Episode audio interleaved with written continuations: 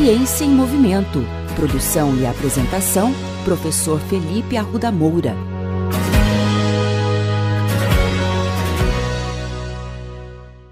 Olá, bem-vindos a mais um episódio da coluna Ciência em Movimento.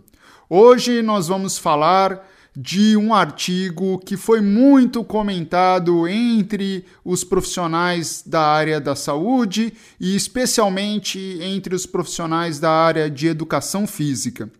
Trata-se de um estudo realizado por professores de Harvard que tentaram traçar uma relação entre haver um propósito na vida e o nível de atividade física e exercício físico das pessoas. Bom, não é novidade para ninguém e eu já venho falando há muito tempo aqui nessa coluna sobre a importância da atividade física para melhoria da saúde mental, para prevenção de doenças crônicas e também para o aumento da expectativa de vida.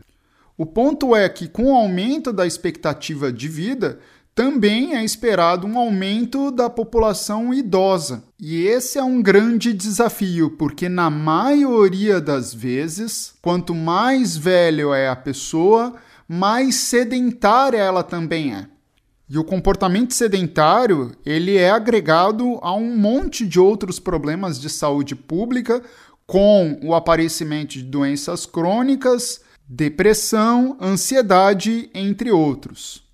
Algumas dessas doenças que eu falei por último têm uma forte relação com a ausência de propósito na vida. O que, que eu quero dizer com propósito na vida?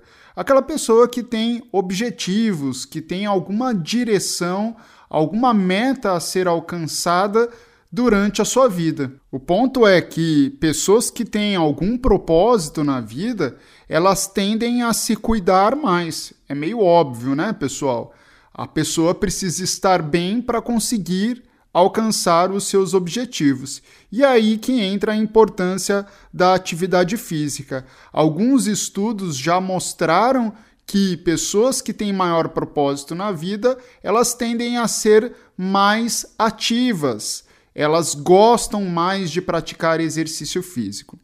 E agora você deve estar se perguntando: bom, se isso já foi estabelecido na literatura, qual é a grande novidade dessa pesquisa? A grande novidade dessa pesquisa é que ela fez o caminho inverso também.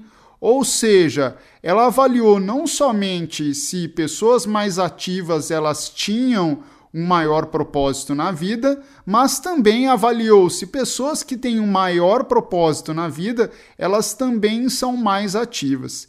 E um ponto que nos chama muito atenção e que dá valor à qualidade da pesquisa é que essa pesquisa demorou nove anos para ser concluída. Nossa, professor, nove anos precisa de tanto tempo assim?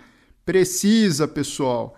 Nesse tipo de pesquisa que nós chamamos de pesquisa longitudinal, é importante tentar controlar todas as outras variáveis que podem de alguma maneira poluir, digamos assim, a qualidade do nosso resultado. Se a gente quer ver a relação direta entre a importância da atividade física e o propósito na vida, de certa forma a gente precisa tirar a influência de outras variáveis nessa relação.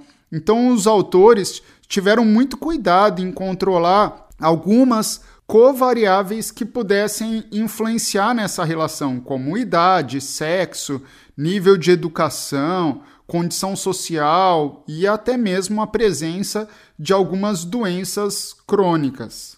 O estudo é diferenciado porque os pesquisadores recrutaram mais de 14 mil pessoas inicialmente fizeram uma avaliação do estado físico e psicológico dessas pessoas e começaram a acompanhar uma boa parcela dessa amostra ao longo dos anos, de modo que depois de nove anos eles tinham mais de 4 mil pessoas ainda sendo avaliadas. E o resultado que é extremamente interessante dessa pesquisa é de que existe uma relação bidirecional entre haver um propósito na vida e a prática de exercícios físicos, ou seja, Quem tem maior propósito na vida normalmente é mais ativo e também quem é mais ativo normalmente apresenta um maior propósito na vida. Logo, o estudo sugere que adultos idosos que têm uma menor experiência em relação aos níveis de propósito de vida devem pensar sim na atividade física como um contribuidor positivo para melhorar esse seu estado emocional e psicológico.